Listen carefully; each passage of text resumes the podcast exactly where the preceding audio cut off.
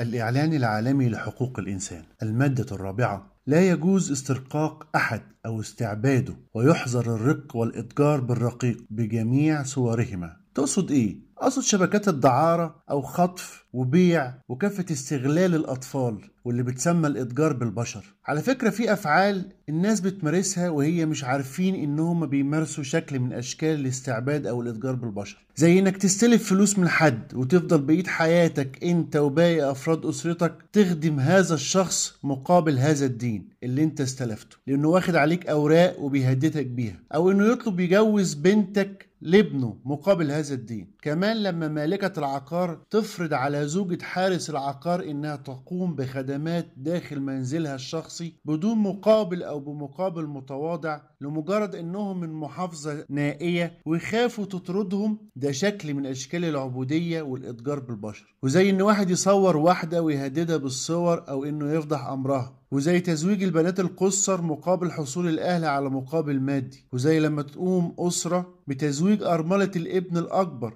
لشقيقه الأصغر بدعوى تربية الصغار أو إنها ما تتجوزش حد غريب عن الأطفال. كل ده شكل من أشكال العبودية والإتجار بالبشر. من الآخر كده أي شخص هيستغل شخص تاني من أجل إنه يقوم بأعمال أو تصرفات أو يقدم خدمات دون إرادته أو حتى بإرادته لكنه مضطر تحت أي سبب ده بيكون شكل من أشكال العبودية والإتجار بالبشر.